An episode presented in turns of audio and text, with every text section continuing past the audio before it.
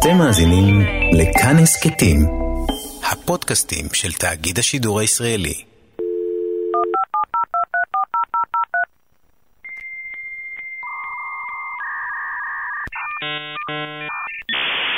ב-29 באוקטובר 1969 נשלחה ההודעה הראשונה במערכת ARPANET.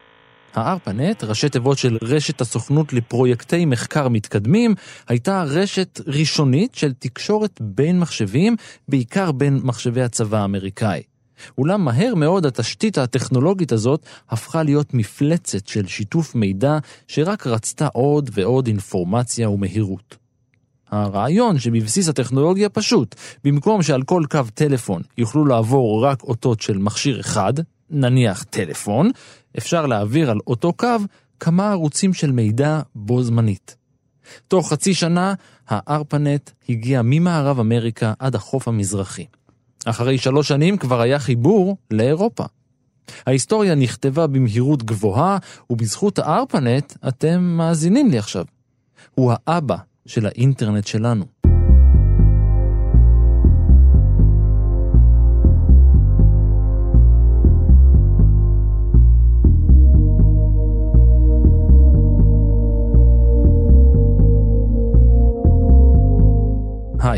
אני ערן מנהר ואתם על מנהר הזמן. מדי פרק אנחנו מספרים לכם על מקרה שקרה בעבר מזווית שכנראה עוד לא הכרתם. השנה אנחנו מציינים 50 שנים לשנת 1969. בפרק הקודם ובשני הפרקים הבאים של מנהר הזמן, אנחנו חוזרים אל האירועים שעיצבו את חיינו היום, אז לפני יובל. כמו בשנה שעברה, אז חגגנו את שנת 68, גם הפעם מצטרף אליי לאולפן הצ'ייסר, הלו הוא איתי הרמן, מהמרדף בכאן 11. תמיד טוב לחזור. יחד אנחנו חוזרים אל ההפיכות והאירועים המדיניים הגדולים, אל כיבוש החלל של המעצמות הגדולות, ובעיקר נשוב אל המהפכה התרבותית שהשיא שלה היה בפסטיבל מיתולוגי של שלום ואהבה.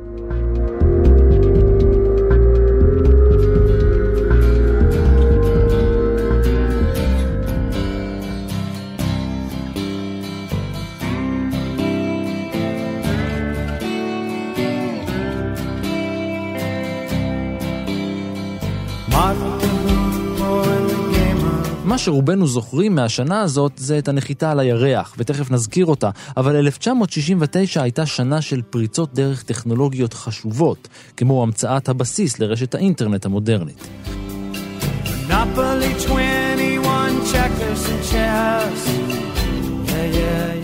בואו נתחיל מההתחלה. Mr. Fred Lassie in a breakfast mess. Yeah, yeah, yeah, yeah. חמישה בינואר הפלנטה ונוס תמיד ריתקה את המין האנושי. אולי כי היא עטופה במעטה עבה מאוד של אטמוספירה דחוסה ורעילה, שחיסלה כל סיכוי לחיים על פני השטח באפקט חממה מטורף.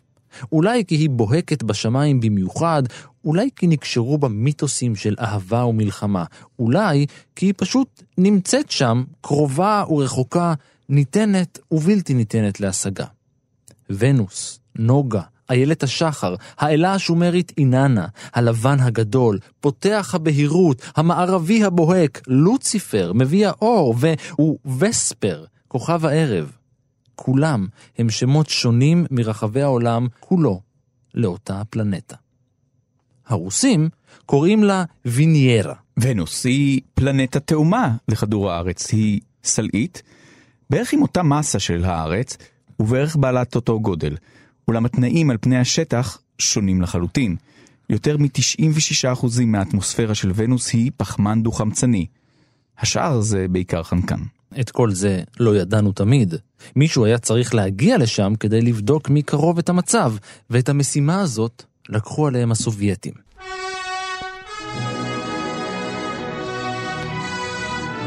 Советская страна одержала еще одну выдающуюся победу в освоении космоса.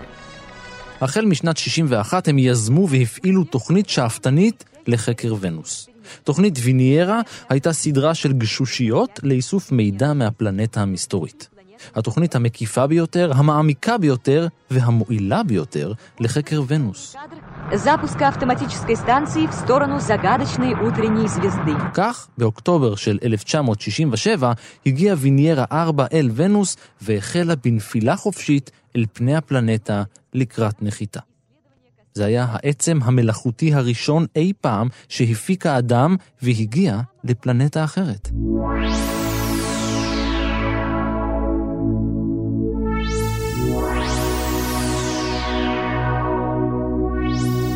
בחמישה בינואר 1969, על גבי טיל מולניה M, שוגרה ויניירה 5 כדי לחקור את האטמוספירה של ונוס.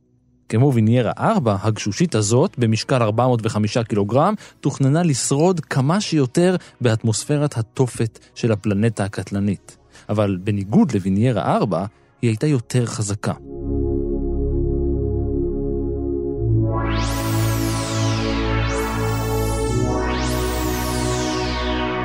ויניירה 5 נשאה בתוכה את תמונתו המפוסלת של לנין ואת סמל האיחוד הסובייטי, וכשחדרה אל האטמוספירה ב-16 במאי, פתחה מצנח וצללה אל הקרקע כשהיא משדרת נתונים אל בסיס האם ברוסיה. מדי 45 שניות ובמשך 53 דקות שידרה ויניירה 5 נתונים אל אימא רוסיה עד שנכנעה ללחץ האטמוספרי. בחום של 320 מעלות צלזיוס ובלחץ של כמעט 26 אטמוספירות, ויניירה 5 קרסה לתוך עצמה. ויניירה 5 הייתה המשימה שהוכיחה את הממצאים שזיהתה ויניירה 4. על פני הפלנטה שוררים חום אדיר, לחצים גבוהים וגזים רעילים. עשרה בינואר. שבוע לאחר שיגורה של ויניירה 5, הסובייטים לא ממתינים ומשגרים את ויניירה 6. המטרה? אותו הדבר. המשקל זהה. המטען, אותו ציוד מדעי, אותו סמל של רוסיה ואותה תמונה של לנין. ויניירה 5 ו-6 נשאו גם ניסויים כימיים לבדיקת ההרכב הכימי של האטמוספירה. בשנת 75 נשלחו התמונות הראשונות מפני השטח של ונוס, שהיו גם התמונות הראשונות בכלל של פני שטח של פלנטה אחרת.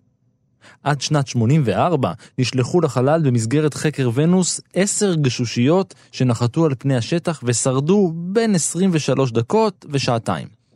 13 גשושיות נוספות נכנסו לאטמוספירה, אך לא שרדו.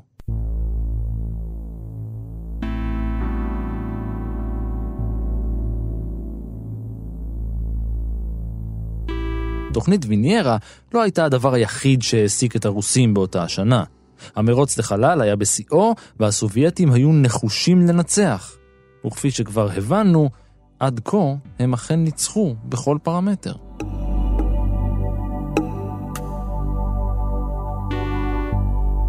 ארבעה ימים לאחר שיגורה של ויניירה 6, הסובייטים עושים עוד היסטוריה בחלל. על פני כדור הארץ, בין בייקל ואמור, הלכה והוקמה מסילת הרכבת הטרנס-סיבירית. הסובייטים חיברו בחוכמה את הצד המזרחי ביותר באימפריה שלהם עם הצד המערבי ביותר, ועשו עוד יותר בחוכמה כשניסו לחבר שתי חלליות זו לזו בחלל. הם קראו לפרויקט הזה שלהם איחוד, סויוז ברוסית.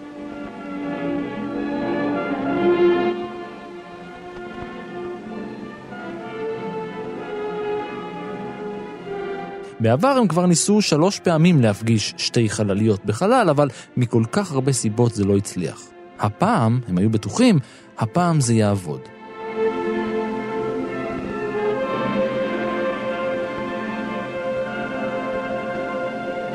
ארבעה עשר בינואר.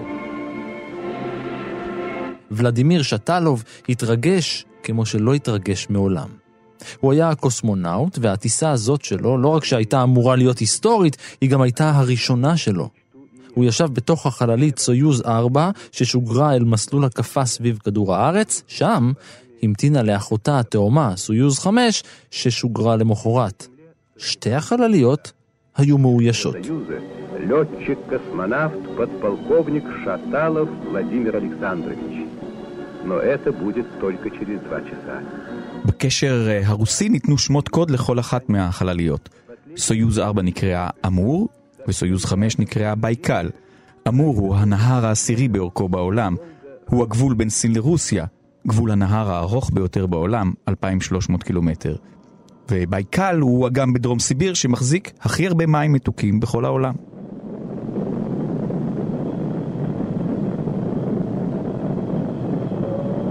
הרוסים חיברו בין אמור ובייקל גם על הקרקע וגם בחלל.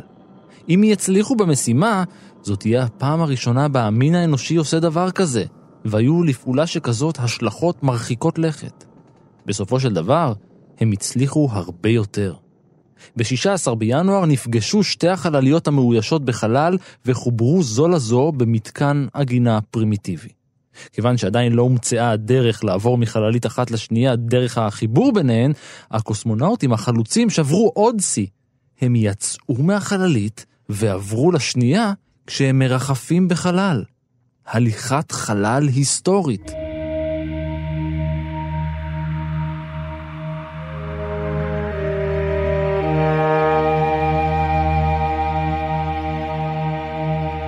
ומרוב התרגשות אחד הקוסמונאוטים שכח להפעיל את מצלת הוידאו שלו, ולכן אין לנו תיעוד של האירוע. עוד נחזור לבעיה עם מצלמה בחלל. נכון. אחרי 4 שעות ו-35 דקות נפרדו שתי החלליות ושבו לכדור הארץ. על קבלת הפנים של הקוסמונאוטים סיפרנו לכם בפרק הקודם. משימת סויוז הייתה הכנה להנחתת אדם רוסי על הירח. המטרה של הסובייטים הייתה להנחית אדם בודד, שיחזור לאחר מכן למסלול הקפה סביב הירח, ואז יבצע את התמרון שביצעו החלוצים בסויוז 5.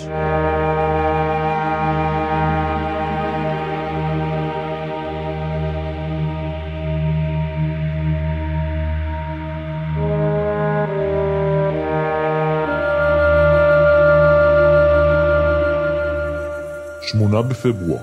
בעוד בני האדם יוצאים אל החלל, החלל חודר אל כדור הארץ.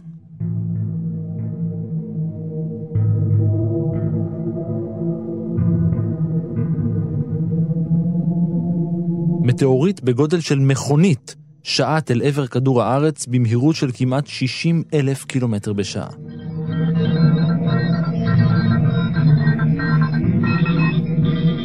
בשעה אחת אחר חצות הוארו שמי העיר אלנדה שבמקסיקו באור שנראה למרחק של מאות קילומטרים. מיד לאחר מכן נשמע פיצוץ אדיר כשהמטאוריט התפוצץ לאלפי חתיכות.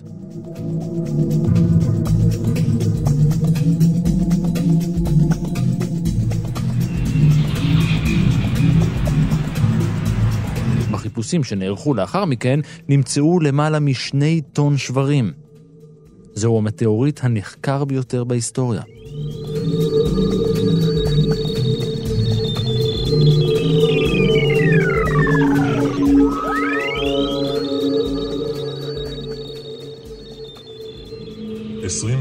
בפברואר. גם האמריקאים שנמצאים בעיצומו של מרוץ מול הרוסים לחקר החלל, מפעילים תוכנית לבחינה מעמיקה של ונוס, מאדים ומרקורי. תוכנית מרינר.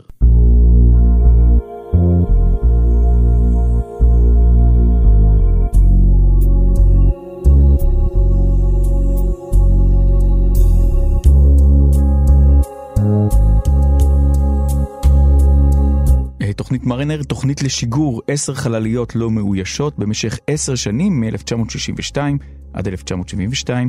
התוכנית הייתה חלוצה בכמה תחומים שקשורים לחקר החלל בכלל, כמו חקר פלנטות על ידי ריחוף מעליהן, הפיכת חללית ללוויין של גוף שמימי אחר, ויישום ראשון של המקלעת הכבידתית. זה עיקרון שאומר שעושים שימוש בכוח משיכה של ונוס, נוגה, אה, כדי לעבור לכוכב חמה, מרקורי.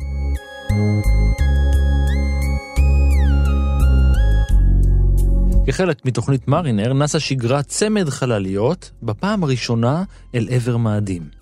הראשונה הייתה מרינר 6, שהתרוממה מקייפ קנברל לקראת סוף פברואר. חמישה חודשים לאחר מכן היא הגיעה אל הפלנטה האדומה והקיפה אותה. היא בחנה את האטמוספירה ואת פני הקרקע, ובפעם הראשונה גם שלחה תמונות. מאות תמונות של מאדים מקרוב, הכי קרוב אי פעם.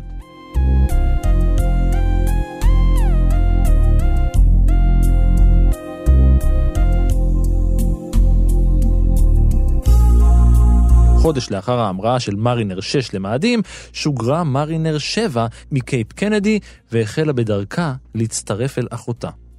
המטרה הייתה לחקור את מאדים על מנת שמתישהו בעתיד נוכל להגיע אליו. שתי החלליות נמצאות היום במסלול הקפה גדול סביב השמש, מה שנקרא מסלול הליוצנטרי, הליוס זה שמש ביוונית.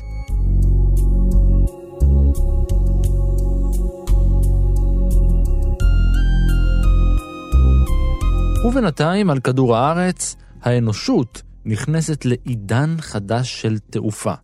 מטוס נוסעים על קולי.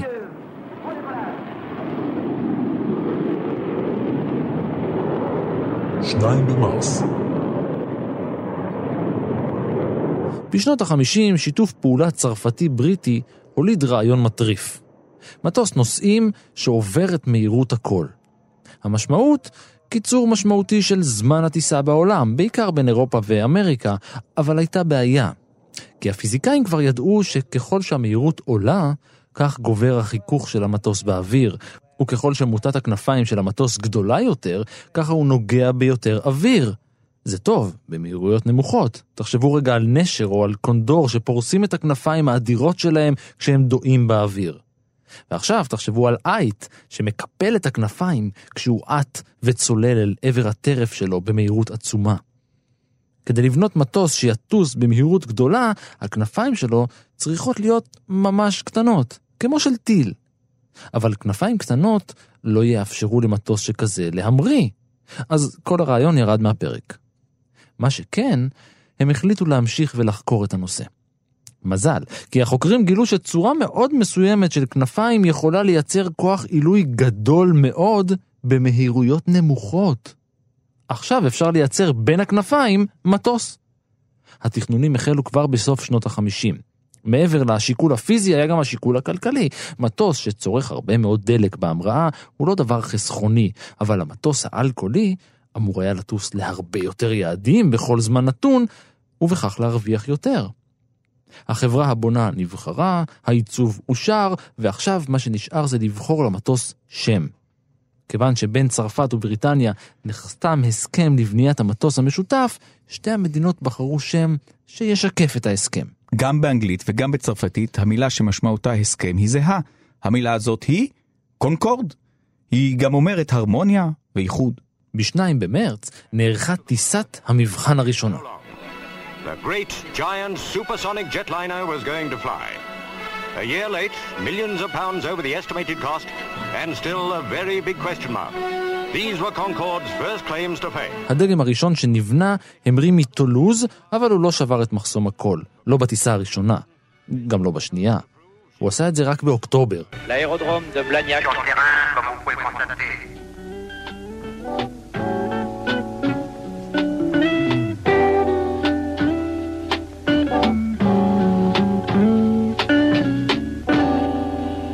הדגם השני שנבנה המריא באפריל מבסיס חיל האוויר הבריטי פיירפורד.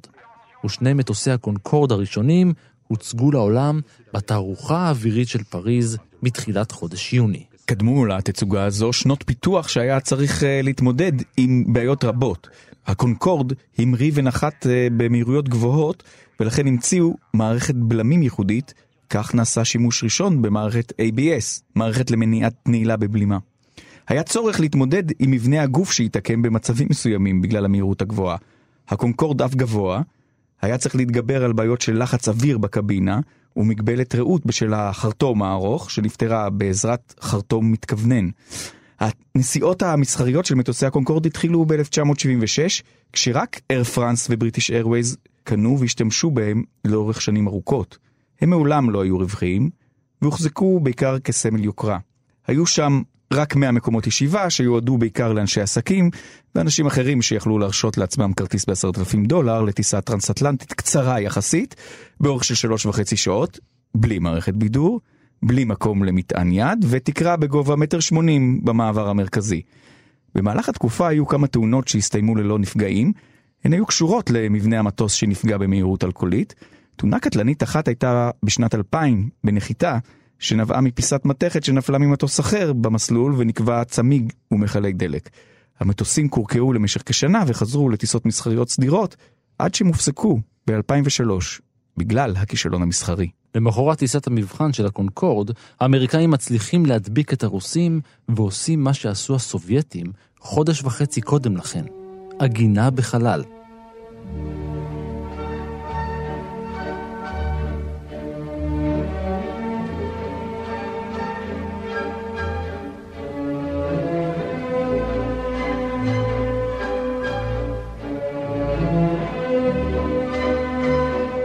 כבר באפריל 66 נבחר צוות למשימת אפולו השנייה של ארצות הברית.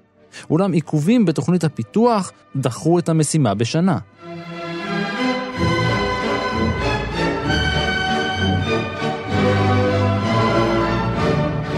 תוכנית אפולו היא התוכנית האמריקאית של טיסות לחלל, כדי להשיג את המטרה הגדולה של הנחתת האנשים הראשונים על הירח ולהחזירם בשלום. הרעיון קודם ותוקצב במהלך שנות ה-60 הרבה בזכות המלחמה הקרה והרצון לנצח את הסובייטים, שכבר היו להם הישגים חשובים בחקר החלל.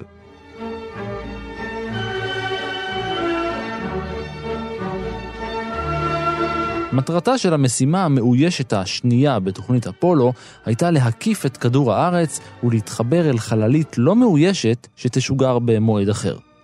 אפולו אחת נשרפה על כאן השיגור ושלושת האסטרונאוטים שבתוכה נהרגו. אפולו 5 הייתה משימה לא מאוישת ששוגרה כדי לבחון את מודול הירח.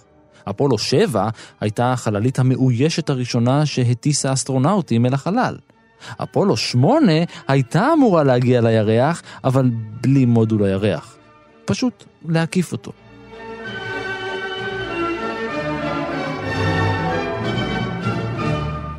שלושה במרס. אפולו 9 הייתה הטיסה המאוישת השלישית של אסטרונאוטים אמריקאים לחלל, הראשונה שהטיסה גם את חלק הפיקוד וגם את מודול הנחיתה על הירח. We are go for launch. 10, 9. We have ignition sequence start. 6, 5, 4, 3, 2, 1, 0. All engines running. Commit. Liftoff. We have liftoff at 11 a.m. Eastern Standard Time. לאחר השיגור הטיסו האסטרונאוטים את מודול הירח בפעם הראשונה בחלל, ביצעו הליכת חלל ראשונה, ובפעם הראשונה גם עגנו בחלל. Program is in. Roll and pitch program are in now to put Apollo 9 on the proper flight, azimuth, and attitude.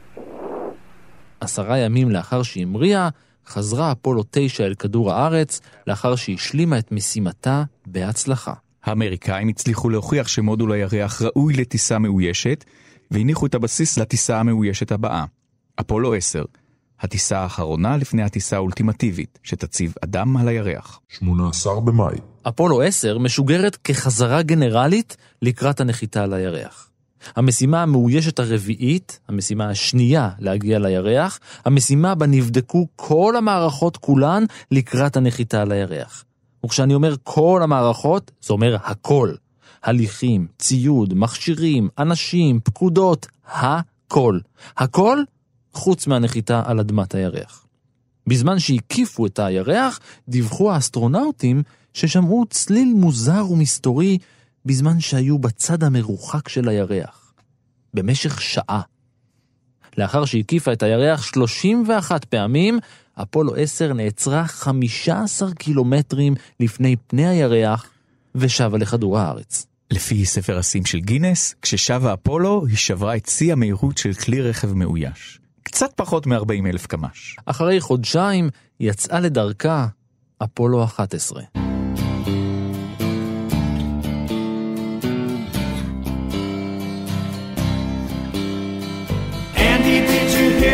About this one? Tell me how you locked in the pond. 16 ביולי. כל כך הרבה תואר ודובר וסופר ואפילו הושר על אפולו 11 והמשימה המאוישת הראשונה אל אדמת הירח.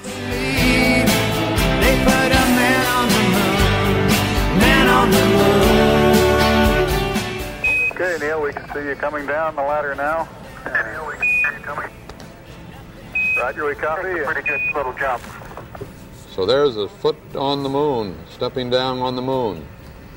If he's testing that first step, he must be stepping down on the moon at this point. I'm uh, at the foot of the ladder. Armstrong is on the moon. Yeah, Neil they're- they're above the Armstrong, 38 year old American, standing on the surface of the moon on this July 20th, 1969. That's one small step for man,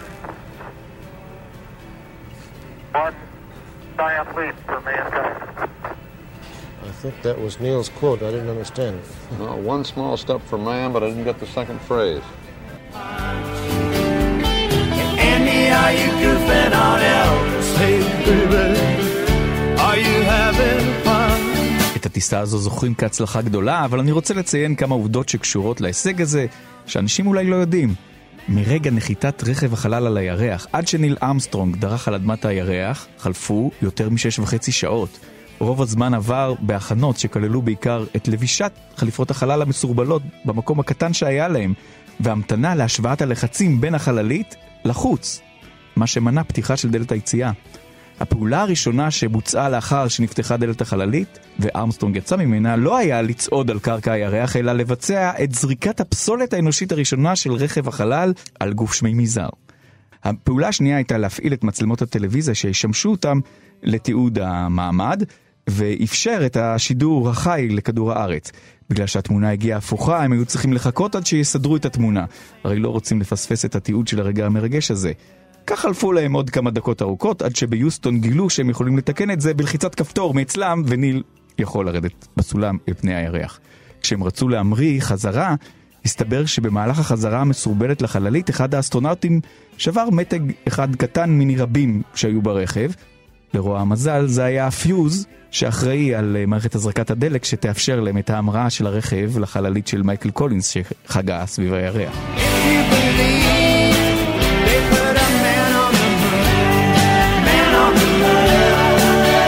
אחרי כמה רגעי חרדה הם השתמשו בטוש שהיה להם כדי להרים את המתג, להתניע ולחזור בשלום.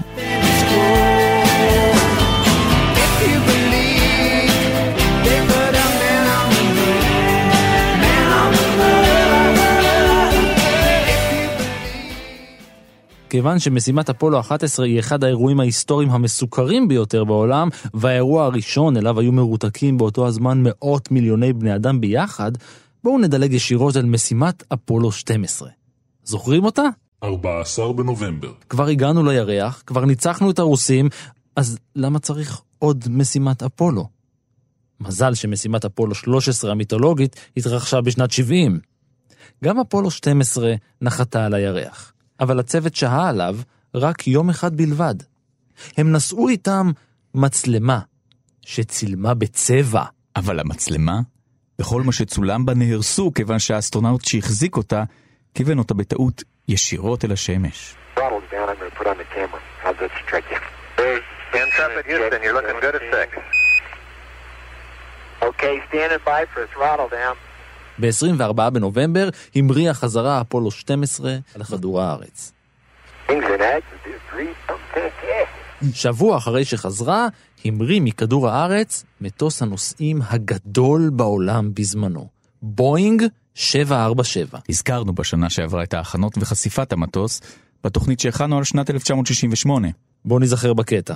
על תוכניות המטוס נכתב הקוד דגם 747. בואינג 747.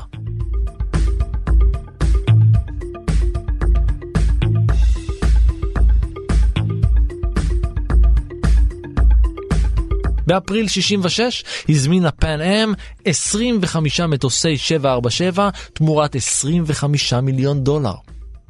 זה לקח שנתיים, אבל המפלצת האדירה נבנתה. ב-30 בספטמבר 1968, מול קהל עיתונאים מכל העולם ונציגים מ-26 חברות תעופה, יצא מתוך האנגר בפיין פילד וושינגטון ונחשף מטוס בואינג 747 הראשון. חזרה לשנת 69. בחודשים שחלפו מאז הוצג לראשונה, עבר המטוס החדיש הכנות לקראת טיסת הבכורה שלו. תשעה בדצמבר. למעט בעיה קטנה באחת הכנפיים, המטוס הוכיח את עצמו. First Giant 747 is presented to the world.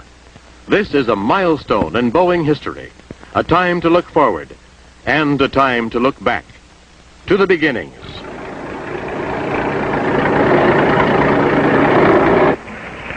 הוא כל כך הצליח שמהדגם הראשון יוצרו 167 מטוסים. סך הכל בואינג יצרה מעל 1,500 מטוסי 747. הוא החזיק בתואר המטוס עם מספר המושבים הרב ביותר במשך 37 שנים.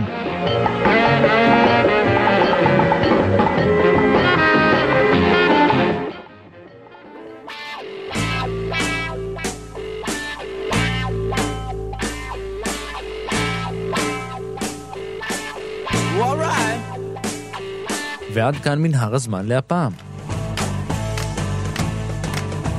אני רן מנהר, תודה לאיתי הרמן. בבקשה. תודה לאור מנהר ולניר גורלי. בפרק הבא של מנהר הזמן, לד זפלין, אלוויס, הסנדק, האירוויזיון, ג'ון ויוקו, סקובי דו, מונטי פייתון, פינק פלויד, רחוב סומסום ועוד שלל אירועים שהפכו את שנת 69 לשנה שכל כך מתגעגעים אליה. another year for me and you, None of you with nothing to do.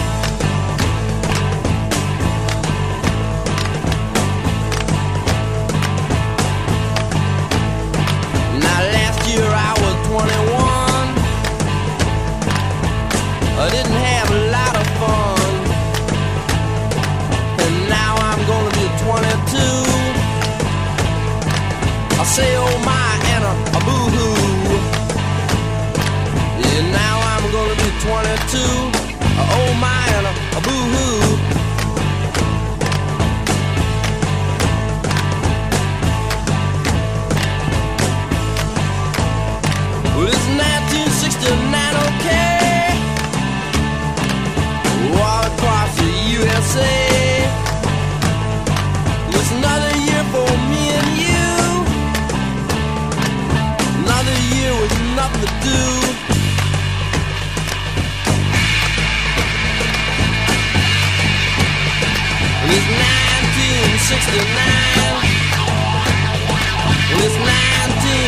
1969. it's 1969, baby.